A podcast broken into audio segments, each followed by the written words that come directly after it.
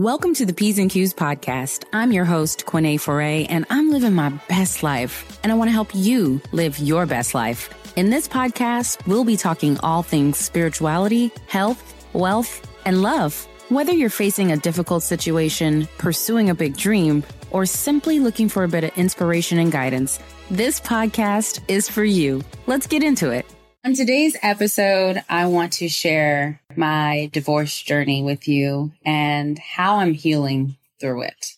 But first, three fun facts. Number one, my daddy plays the drums for Smokey Robinson. My dad's been his drummer since I was two years old, and I am older than two. Number two, I only have one bone that I ever broke, and it was my pinky toe. Number three, I have an MBA in finance. All right, so let's get into the juicy stuff. We know you came here for the tea. You want to hear all the details, and I'm happy to be at this place in my life where I'm feel safe sharing. It's been a really grand healing journey that has brought me to this place. And I'm really grateful for so many of you who have helped me, lifted me, guided me, supported me through this journey where I feel safe to be vulnerable about what has been going on with me. So rewind, origin story, talk about how we came to even be and at the time I was working at MySpace and it was one of my dear friends who worked there. It was her birthday. And she's like, we got to go to the club. We got to celebrate. And I was like, no, girl, I don't really do clubs. And she's like, well, you have to come because it's my birthday. And I was like, all right. So we go to the club. I'm on the dance floor. I got my high heels on and my short dress. And all of a sudden, I'm literally falling to the ground in slow motion. You know, when you, that slow motion hits you and about a foot from the ground, I get caught and I was falling forward. So I looked over my shoulder and I said, wow, he's like really, really handsome. He's super cute. I was so embarrassed, but I was also so caught off guard because he was so handsome. So I said, why did you push me? And he was like, I didn't push you. I caught you. I was like, but I think you pushed me. And he said, well, let me take you to my table and make it up to you. And he walked me to his table and he poured me a drink and I told him to make it stronger. And he was like, wow, this girl. And he asked me for my number and he told me, I usually wait three days before I call a girl. And I said, oh, well, I'm going to need you to call me tomorrow at noon. And you better believe it. That phone rang at 1159 and we went on our first date a couple days after that. And it was just a really magical experience. And there's interesting because, well, after the phone number exchange, I went back with my girls. He went back with his guys. And there was a point where I was like leaving from the restroom and then I saw him in the hallway and then we started dancing and then we started kissing. And as we kissed, I was like just looking up at the disco ball and it stopped. The time literally stopped. And I know I was drinking, but still the time stopped. And I never mentioned this to him or anyone else. I just thought I was lit because I was. Years down the line, we moved in together after two months. We dated for five years before we got engaged. We got married at year seven. And it was literally probably around year seven or eight when he was telling someone the story of how we met. And he described everything I described. And then he got to the point where we were walking down the hallway and we kissed. And he said that time stopped. And I was like, what? I do believe that we've lived multiple lives in physical bodies. I know I am old as fuck. And I know that him and I have traveled through many lifetimes together. And that moment of us reconnecting in this life was extremely significant. And I value everything that we've got to experience in this life together.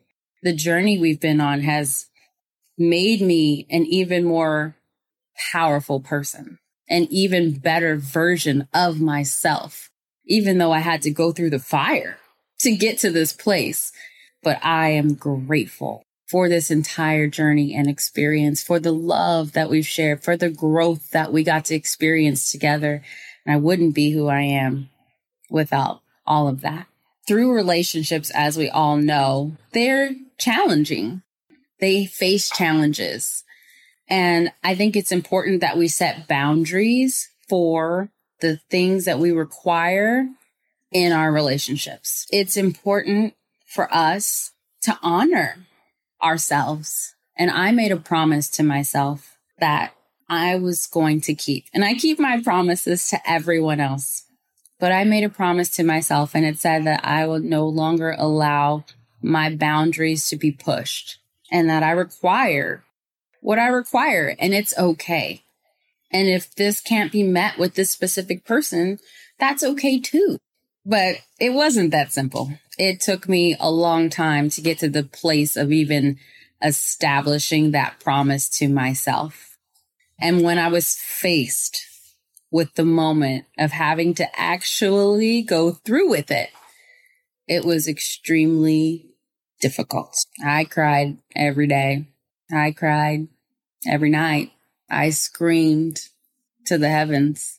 I didn't know how I was going to dig myself out of this hole. My heart hurt so deeply.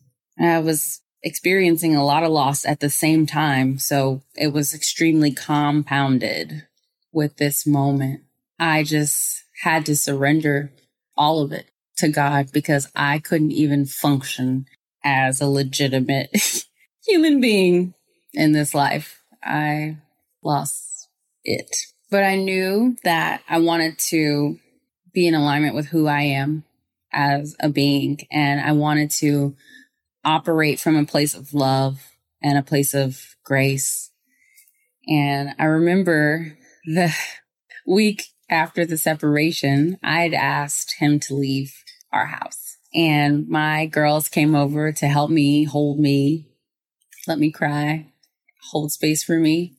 And I'd gone and got all these boxes and tape and Sharpies. And I was like, we gonna pack his shit. And we did. And they were like, wow, you're gonna pack his stuff in boxes? He doesn't even deserve this level of care. And I said, you know, you're right. But I'm going to operate based on who I am and the alignment that I am. And just because I feel like someone hurt me doesn't mean that I have to match that energy and do things to hurt them. That's not who I am. That's not in alignment with my values. And so we're going to put this shit in boxes. Although they didn't let me label the boxes. So it was a fair compromise. I always knew that I wanted to move through this transition with love and grace because that's who I am. When you're going through something challenging or hurtful, it's so easy to want to match people with their energy. But this is a perfect opportunity for you to go deeper within yourself. Go deeper with your alignment and find that place of love where you balance and you center and stay there. It's a powerful energy and it also helps you really double down on who you truly are. Now I say that and I know it's not easy. Like I said, I cried every day. I was in such a dark place. I didn't know how I was going to get out, but God, I talk to God every day. Every day I ask for God's help and grace and mercy and strength and healing. I screamed it to the heavens. I prayed for myself and I prayed for him too. I pray for him still every day because we're both still healing on this journey. And God went with me and met me everywhere I went. This one Sunday, I was so broken and I was slightly hungover because I drank too much, because I cried too much, and I was on my way home and I wanted some cachapas. And I felt like it was going to soak up the alcohol. So I found a Venezuelan coffee shop here. I think it was in Glendale. And I stopped there and I, I'd order my food on the way and I walk into the coffee shop and I just sat in the corner to wait for my food because it wasn't ready yet. And I was just slumped over. And there was this really cute family and they were sitting at another table. There was like a husband, a wife, and they had two sons and a daughter, I can remember. And I just started eavesdropping on their conversation. And their conversation was talking about love and trust and betrayal and forgiveness and boundaries. All of these key words that were literally my life at the time. I was so flabbergasted, so caught off guard. I was like, this is wild. Like, this is God. And before I walked out the door, I stopped them and I said, I'm sure you don't know this, but I wanted to tell you that I know that you are God. You are God speaking through me and I'm going through the hardest time in my life right now. And I just want you to know how grateful I am for you and for your message. And I hear you clearly. And I thank you. And they grab my hands. The wife grabbed my right hand. The husband grabbed my left hand. And they bowed their head and they, and then the, the children locked hands and they created a prayer circle with me and they just started praying for me. I mean, the most fervent, beautiful prayer in the middle of this Venezuelan coffee shop. I am overwhelmed with emotion, gratitude. I just surrendered to receive the divine blessing that they shared with me in that moment. God is so good. And it's so many experiences like that that occurred for me. And the key point in that is recognizing it. God is always sending his angels and divine wisdom and messages to us. If we are open and available to hear them, we shall. We shall hear them. One of the greatest healers in life is happiness and joy, that energy, that frequency, that fun, loving place, that state where endless possibilities exist. Intuitively, I knew for myself that I needed to acknowledge that place of joy. If there was something I wanted to do, somewhere I wanted to go, something I wanted to eat, I did it. I went for it. Decadent, first class. It made me happy. And so I did it. And I'm encouraging you when you find yourself in a place of despair, darkness, sadness, look for the light.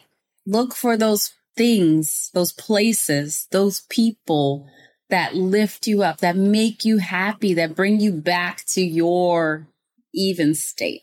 I was in Mexico, honey. I was in Miami. I was just on the beach. For me, the ocean is a great healing body. Went to Mexico, swam naked in the ocean. Let's get it. You know intuitively what's healing for you. And it doesn't matter what anybody else thinks, whether they understand or not. It's not their journey. It's your journey. Go. Do it. Live. Laugh dance, sing, be creative, express yourself, have fun. That was a big part of how I got to come full circle and fortify with my growth. Through that joy, you'll learn to just let things fall off. And a big part of healing through anything is to let it go. So many of us hold on to our trauma, to our drama. For what? The only thing that exists is the present. The past, nah. Future, please. Now is a gift. That's why it's called the present. I am extraordinarily grateful for the years and the love and the travels and the growth and the fun and the sadness and everything that came with that beautiful relationship. And I give it to God. I know that it was for my good, for my growth, because that's how I see it. I encourage you to look for the growth, look for the good, and let it go. Don't get stuck in the past. The past doesn't even exist. Let it go. Thank you so much for being here. P's and Q's podcast is more than just a podcast. It's a community of conscious beings who are journeying through this life with the intention to love, grow, and shine. So if you're ready to live a life filled with confidence, joy, and purpose, then hit that subscribe button and join us every Monday. If you're interested in one on one coaching, DM me the word joy on my Instagram at Quene Foray.